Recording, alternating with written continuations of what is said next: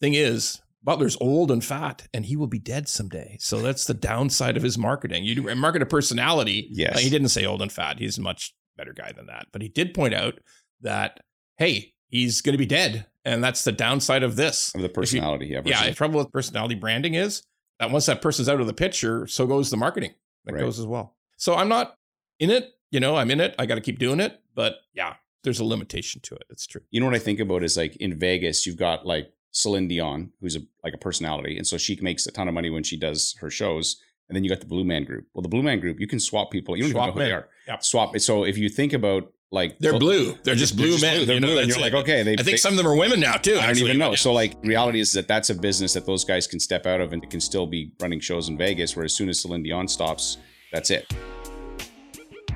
The most inspiring stories from today's most successful mortgage brokers. Join your host, Scott Peckford, on I Love Mortgage Brokering. Hey, Broker Nation, Scott Peckford here. Today is actually an episode I did with Ron Butler from the Angry Mortgage Broker podcast. He has a YouTube channel. It is freaking hilarious. And I was visiting Ron in his office and I said, We should record this, Ron. And he's like, Let's go into the podcast room. And so we just sat down and shot this thing. And Ron put me in the hot seat, asked me a whole bunch of questions. And we've broken this into three segments. And in this segment, I talked to Ron about how I opened a brokerage and said I never would do it, why we don't pay any attention to what other brokerages are doing. And I talk about marketing your personality versus marketing your brand. Also, on this episode, I talked to Jeff Hill from Surex about three things every mortgage broker needs to know about property insurance. And so, obviously, as mortgage brokers, property insurance is something you need to have, and understanding a little bit more about it will help you be a better broker. Before I jump into that, i'm going to give a shout out to our title sponsor, Finmo. Finmo is a Canadian mortgage application, document collection, submission platform designed specifically for Canadian borrowers. It's very easy for borrowers to use. It's got some cool features. One of them is smart submission notes. So once the app comes in and you get ready to hit it submit to the lender, it actually pulls key data from the application so that the lender's notes it helps you build them. One of the things you may not realize is that every lender is a different back-end portal. What they see is not what you see. And sometimes it's interesting if you actually sat down in your lender's office and saw what it looks like on their side, you'd be like, wow, this is nothing like what we have. And having good notes is actually a massive advantage for helping you get files funded quicker and also just more approvals. Check them out at lendesk.com slash Finmo and check out this conversation I had with Ron as well as Jeff Hill. I'm here with Scott Peckford. This is a special edition of the Angry Mortgage Show, super special edition. It's almost incredible coincidence and also very fitting that the first actual guest on Angry Mortgage is Scott Peckford, who has had me on his podcast many times. You know, the truth is, Scott's the original. He is the OG. He's the guy who brought podcasting in the mortgage business to Canada in a big way. He's done everything. He developed the number one sort of big range, big participation Facebook site. People communicate that on every day. There's actually a guy at every major lender assigned to read that stuff on I Love Mortgage Brokering Facebook group. Like every single day, somebody's Right. assigned to Just look keep at an that. eye on to make sure that an eye that. reputational and answer all that questions. stuff, Yeah. all that stuff. But Scott did all this. Scott had a training company, a coaching company, and now has had developed a mortgage brokerage. And as he constantly says in his podcast, I planned on never having a mortgage brokerage in my life. It was the thing I didn't want to do. Okay. Yeah. And here we are with BRX. Yeah. All right. This is a special edition. This is, we're going to call this the Inside Mortgage Brokering Podcast because for the average person, average consumer, this is all just inside stuff. Right. Okay. But we want to get it out there to the mortgage brokerage community because it's pretty damn interesting. And like I said, it's a it's a real ironic but interesting thing that Scott's the first guest on the pod. So Right. It was just random because I came to visit you and you said, "Hey, come on, let's chat." And I'm like, "All right, let's do it." So only upside of having a studio ready to go every minute, right? So right, and it took you like 60 seconds to get set up. So perfect. look, it took about nine, 10, 12 months to just to get it going. Right. That was the, you, you do everything a lot faster than I do. So my first question for you is like I have been thinking about this a lot since I listen to your podcast all the time. Is right there on the podcast all the time. You didn't want to open a mortgage brokerage, No, sir.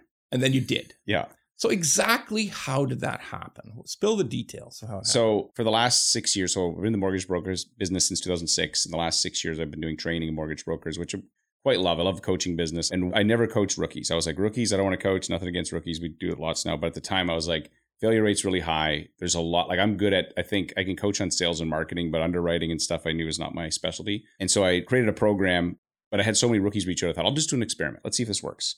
And I ran a program for training rookies through that training company, and it kind of worked. It worked for some of the folks, but not a lot of them because they didn't have great underwriting support. So they'd go find leads and they'd have a great mentor, and the mentor could have lots of experience. But if the mentor was busy, they could wait a day or three or five. Sure. And then they're like, okay, I got a lead, but now that they're gone because my mentor hadn't got back to me. So I thought, if we're going to properly support rookies, we need to have underwriting support, which means either the fee is going to be really high, which means very few people can afford it, or we just create a brokerage and say, look, if you're successful, we'll be successful. Like we'll become partners in it, if you will. So we bring people on, do 10 mortgages, 50 50 split, and then you just go wherever you want to go. That was the plan. Right. I remember that. Yeah. yeah. And I was like, this will be great. It's a training company that's baked within a brokerage so that we could provide the support and do the underwriting. And the way that we solve the mentor model is we have underwriting coaches sitting in a live Zoom room 40 hours a week, which would be a challenging thing to do. And they get hundreds of visits a week, like the number of visits they get. But people come in with a file, they hey, what do I do? They come in with some documents, and so they can hang up that phone. Even this rookie who doesn't know anything really about mortgages, go into a room with somebody who's got 10 years experience and they can punch above their weight class. So they're able to compete and win files that they probably wouldn't have because of that level of support and it worked. But then the challenge was is that the rookies initially they didn't want to leave. I was like shoot i didn't consider that because i'm my my my wife always says that i'm she'd call me scotistic right? She's like you don't think about the, the human side. I'm like all right. So they didn't want to leave. That was one thing. And then the second thing was is that some of my friends who do big volume were like hey i want to join your brokerage. And i'm like well you're not going to it's going to have to look different. It can't. Yeah, 50 50 ain't going to work. They're not going to come. So then I had to really think about what would a brokerage look like that I would join if I was still sure. brokering. So that's how I got into it, even though I was backed into it inadvertently because I was still trying to solve the problem of training. I wasn't actually trying to solve the problem of a brokerage to start. Okay. But anyway. So uh, to sum up, develop now into a recruiting brokerage. You want to add people. Yep. Okay. And you've been successful at it. And if I was to summarize it, I'd say that your unique selling proposition is that while everybody else promises training and promises development and promises support and promises somebody who's going to look at your file right away to try to help you out, Mr. and Mrs. New Person, mm-hmm. it's normally bullshit. You were very kind about it. You said, oh, mentor's just busy. But also, half the time, it's just bullshit. They say that, yeah, they might have a great big library of videos to watch, but that's not really training. You and I know that. People right. people have to be situationally walked through what's going on. You can't really, especially underwriting, you cannot learn that from a book. You can't learn it from a broker kit. You've actually got to have real files. It's like driving a car. You can't learn. You got to get in the car, drive, you know, and learn. And this, is, I believe, is the same thing with underwriting. You really have to learn it file by file because they're all so different.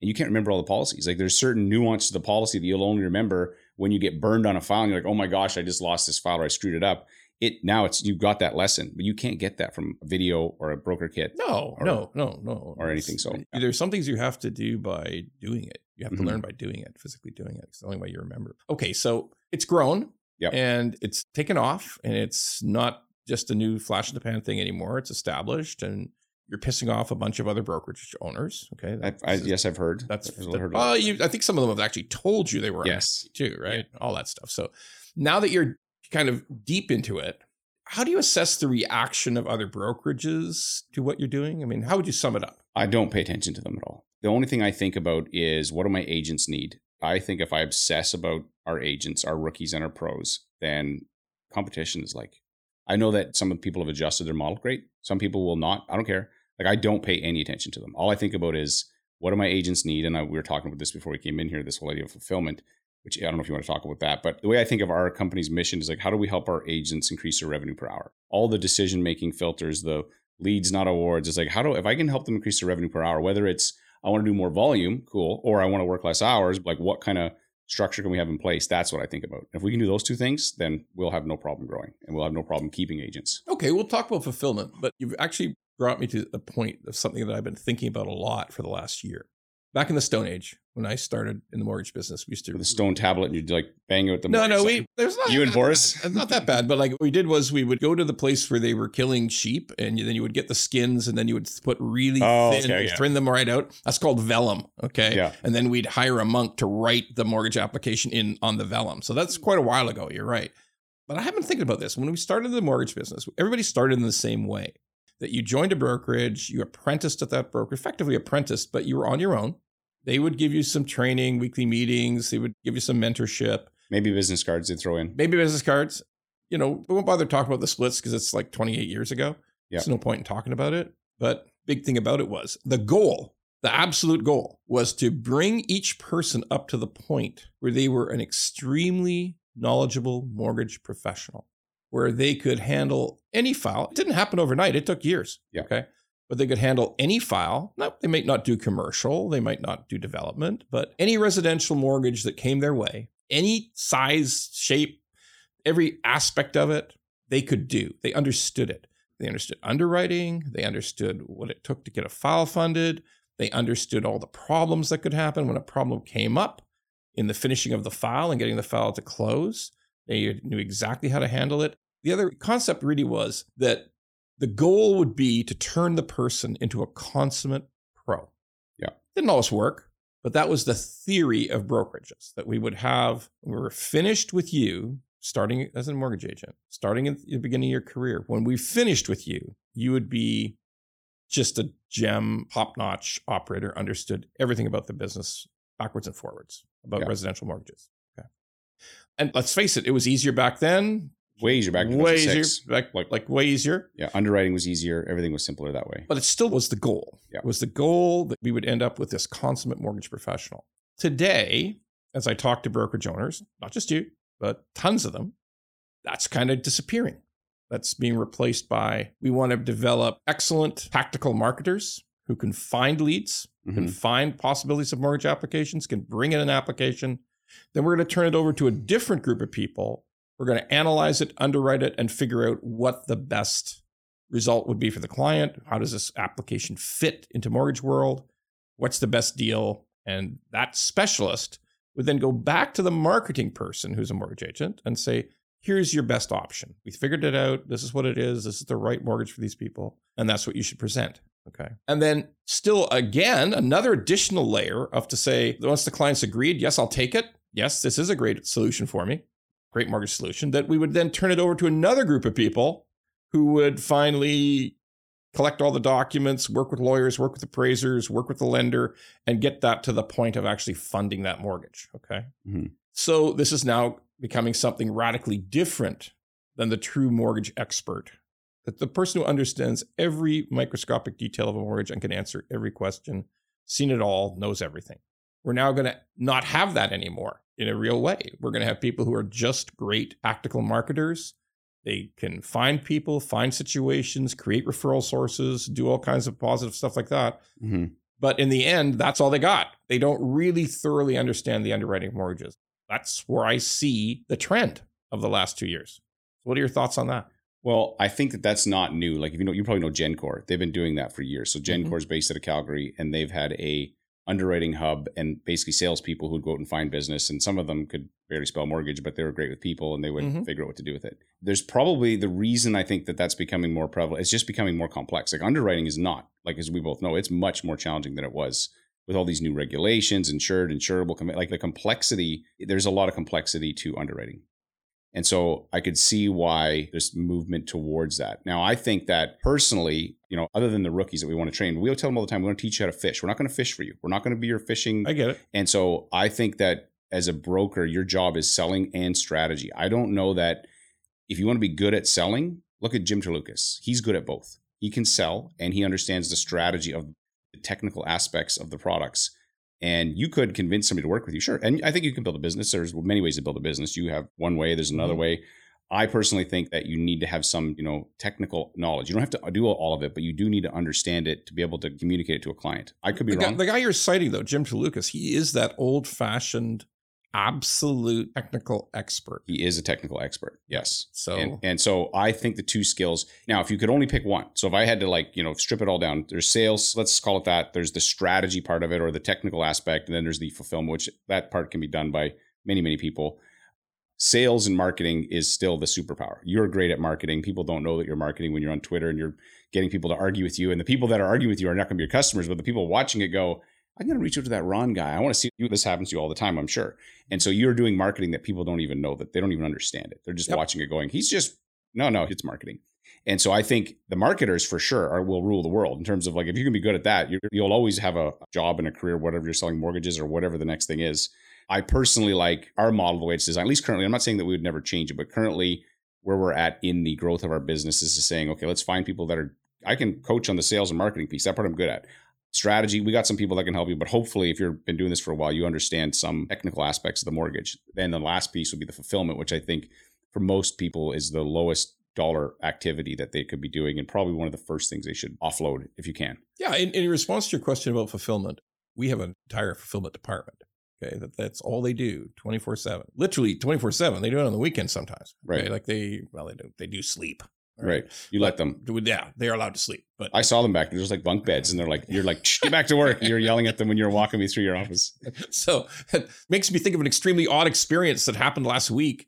A friend of mine, Veronica Love, she's TMG. She was putting on a talk at a all women meeting, women in mortgages, and it's a really successful operation.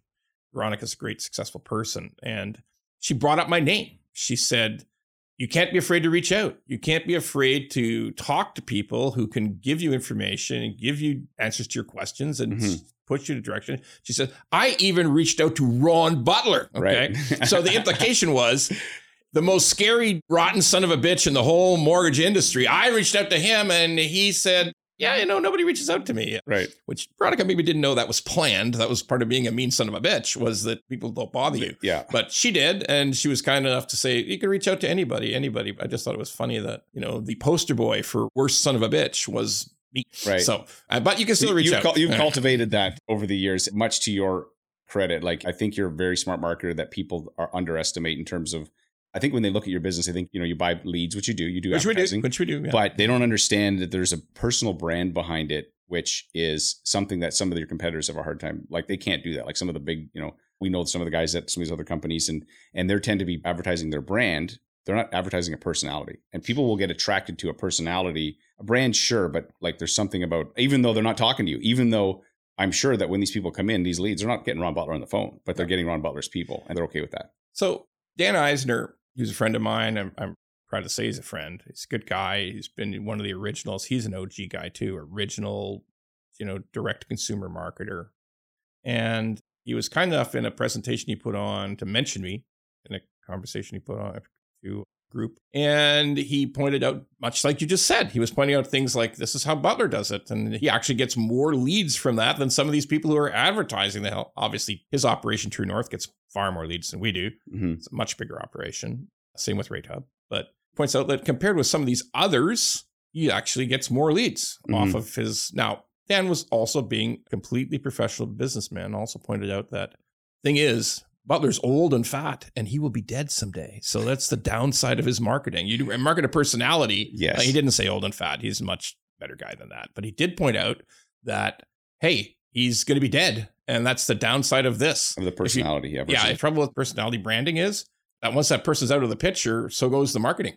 That Right. goes as well. So I'm not in it. You know, I'm in it. I got to keep doing it. But yeah, there's a limitation to it. It's true. you know what I think about is like in Vegas, you've got like Celine Dion, who's a like a personality, and so she makes a ton of money when she does her shows. And then you got the Blue Man Group. Well, the Blue Man Group, you can swap people. You don't Swap even know who they are. Yep. Swap. So if you think about like They're so- blue. They're just blue men. They're you know, blue, and you're like, okay, they. I think they- some of them are women now too. I don't actually, even know. yeah. So like, reality is that that's a business that those guys can step out of and it can still be running shows in Vegas. Where as soon as Celine Dion stops, that's it. And so I just compared you to Celine Dion. How do you feel about that? Well, like- well, seeing as Celine Dion is near death right now, I mean, like, yeah, unfortunately, she's got very, very ill. But yeah, I get it. I get it. Yeah. And uh, so there's a difference. I don't mind being compared to Celine Dion. I actually went to that show in Vegas when she had a residency there years ago.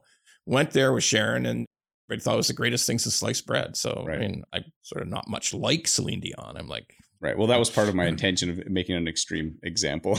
okay, but, but go back to this thought for a minute that we're never going to have the way the future's unfolding. Okay, Mhm. that the idea of this ultra professional who knew every single thing there is to know about mortgages, which still exists, by the way. Mhm. I mean, they're They're they're, out rare. there. Yeah. Some of them are younger. You know, there's guys who do great work who are in their 40s, gals too. Lots of great gals doing great work, brilliant work. Yes, they all offload fulfillment. Like nobody chases their own documents and asks, you know, show me how your down payment worked. I mean, that's obviously bad money spent Mhm. when somebody else can do a great job at it. Yeah. Uh, but they do understand every element of the underwriting. They understand everything that could go wrong. They have an immediate answer if someone says, Hey, there's an undischarged mortgage over here.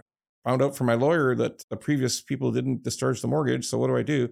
and that those people for this weird, weird technical questions that come up, they have every answer at their fingertips. Right. Okay. So the end of that person, is it just inevitable? Or is this just the way it's going to change? It's going to turn out that way. Well, I think that yes, but the advantage will be that some of this data that we currently carry around in the heads of some of these very technical people will be easily accessible through tools like uh, whether it's like i have seen recently a chat gpt engine that you could upload your own stuff into and then you just ask it questions and it answers like whether it's regulations and so it's not going to replace a person but i think you'll have a broker who's enhanced with ai and i saw a quote a little while ago which was you're not going to lose your job to ai you're going to lose your job to a person using ai and i'm like I think that yeah, it's just yeah. it's a better yeah. tool if used correctly. I think they're, they're tools that can be make you more effective longer. But I think you're right. But again, if you had to pick one skill, if there's like if there's one skill as a mortgage broker that you could be good as sales and marketing, like if you're good at that, the world's your oyster. And it's a universal skill once you get it. Because if mortgages became illegal tomorrow, like maybe we're doing crypto. I don't know. I'm, I'm into crypto, but don't I'm saying crypto. Don't yeah, do crypto, crypto. Yeah, crypto. crypto. That's, that's just shit. Yeah. Okay. okay whatever yeah, the next right. thing is. I think that the sales and marketing skills, and my son, who's always like, he's like, Dad, I want to make a lot of money, and I'm like, well, learn sales. Like I can't teach you. He wants to learn how to work on. I can't teach you to work on cars. Like you got to get someone to help you with that. But if you want to learn how to do sales and marketing, this is something I can help you with. And wherever the world goes in the next decade or two, somebody's still got to get your attention and convince you that this is the. And I still think that that's going to be a valuable skill. But I think you're right. The highly technical salesperson is going to be thing of the past. Thing of the, past. I think you're right. Hey, thanks again for listening to that conversation with Ron. Keep in mind, there's a part two and three that you can check out where we continue on our discussion. In this next segment, I talked to Jeff Hill about the three things every broker needs to know about property insurance. Hey, Jeff, welcome to Ask the Experts. Scott, great to be here. Thanks so much. So, hey, man, I know that you're the founder of Surex, which is an amazing insurance company, and you're doing some cool stuff in our industry. So, welcome. We did a show recently. People can go check that out.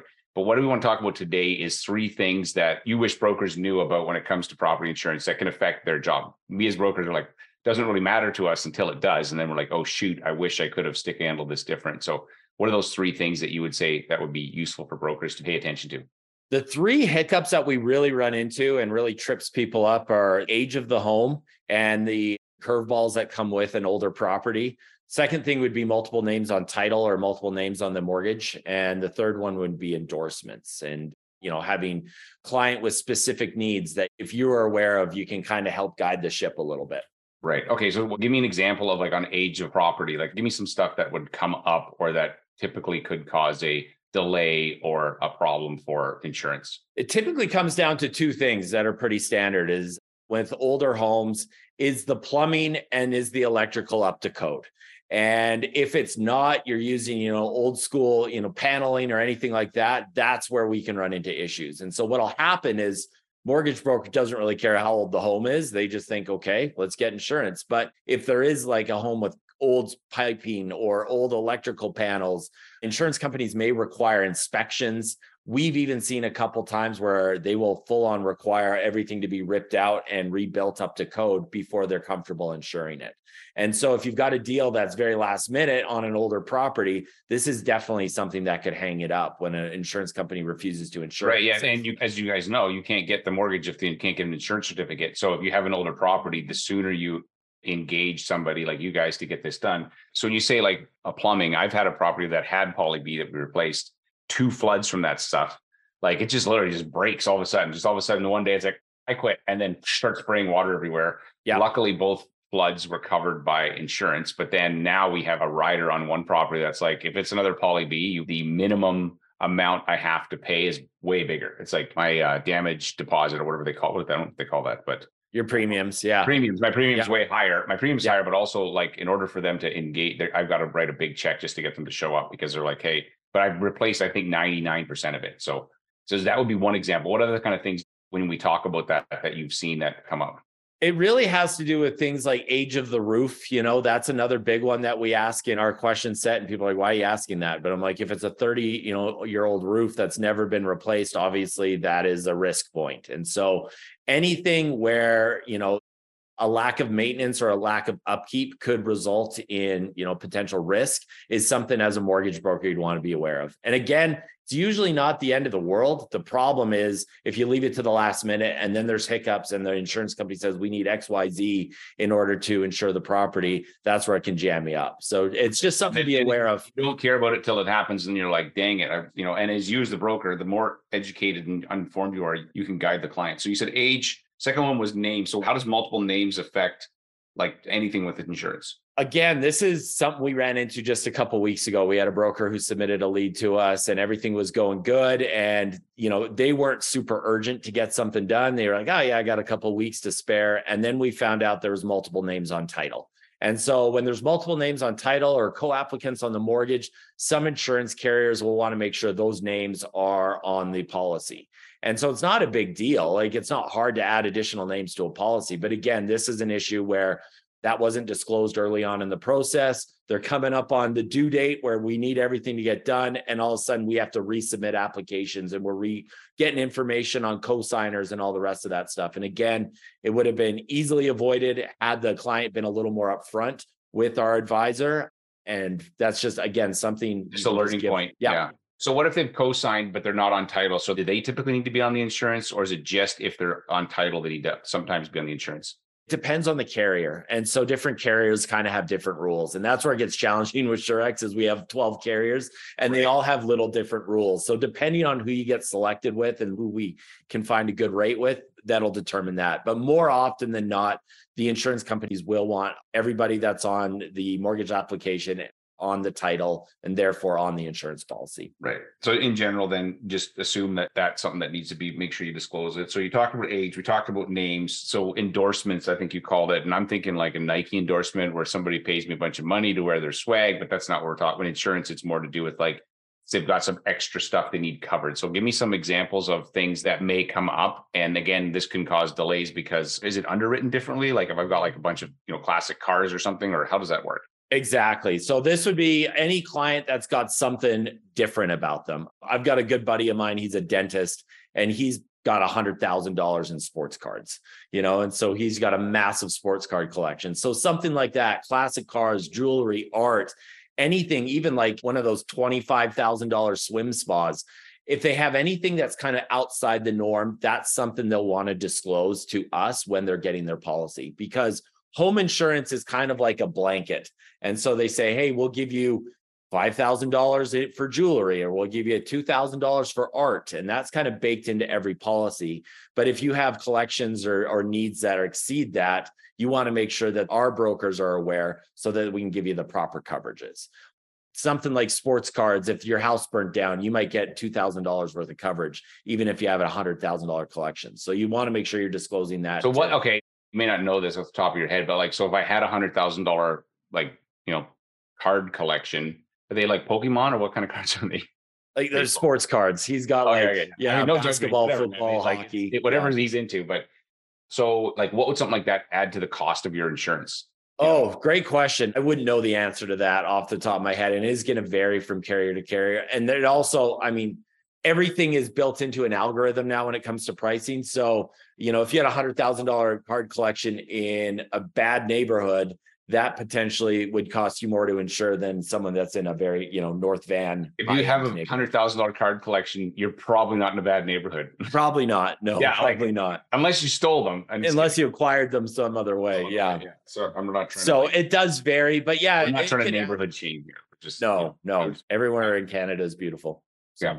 Totally. Okay. So, any last kind of thoughts that people, you know, if you were talking to a mortgage broker right now and they want to make sure that they can point their client, we're not saying that you guys listening to this need to become insurance brokers. That's not your business. But what you do need is anytime you hand your client off and there's part of the process they need to complete the mortgage, you need to have some understanding of it so that you can avoid, like, you want the process to go as smooth as possible. So, any last kind of thoughts or comments?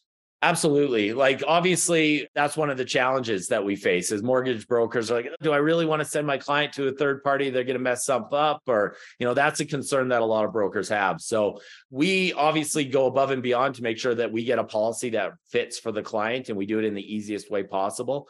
But number one consistent challenge we always see when we come up against something is it was just submitted too late. You know, you just kind of took this step for granted and said, hey, at the end of the day, it's just insurance. It's easy to get. It's usually if you'd have submitted that application two, three weeks earlier, you would have been fine. So if you have an older property, if there's anything funky about the property, time's your friend. The earlier you get the ball rolling from the insurance side of thing, the better off you're going to be. That way you don't come up with any surprises as you get close to closing. Right. Yeah. And create all kinds of stress. So if people are listening to this, a couple ways you guys can connect with Surex. And you guys, you say you got 12 carriers, you guys pricing wise, you know, you're like the Ron Butler of the insurance business.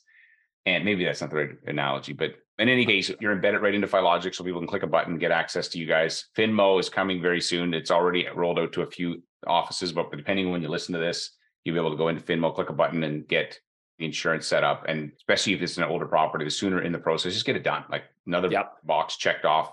And then also finally, they can go to your website, surex.com. Yeah. So if you're, for example, a broker that's on Velocity or another platform that we are not on, and you, this is interesting to you, you've been lacking an insurance partner, we actually have an affiliate platform that we utilize. So you can onboard with us and you would get a coded UTM affiliate link that when you share that with your client, you would still obviously be able to track that and compensate it and everything else that comes along with the platform.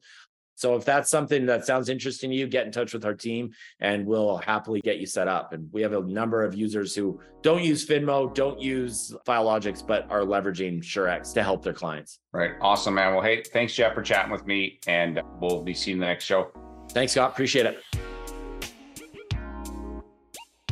Hey, thanks again for listening to this. And if you're a mortgage broker and want to improve your business, go to ilovemortgagebrokering.com. Check out the power search tool that we built there. You can literally keyword search all of our past episodes. You can search Ron Butler's name. He's hilarious. Go check out his podcast if you haven't already. I know that it's already getting a really good response in the, for mortgage brokers as well as people outside of the industry. And if you're interested in finding out what we're doing at BRX, go to whybrx.com. We have a page that you can check out to find out more about what we're doing. Thanks again for listening to the show, and I'll see you on the next episode. This is an I Love Mortgage Brokering production.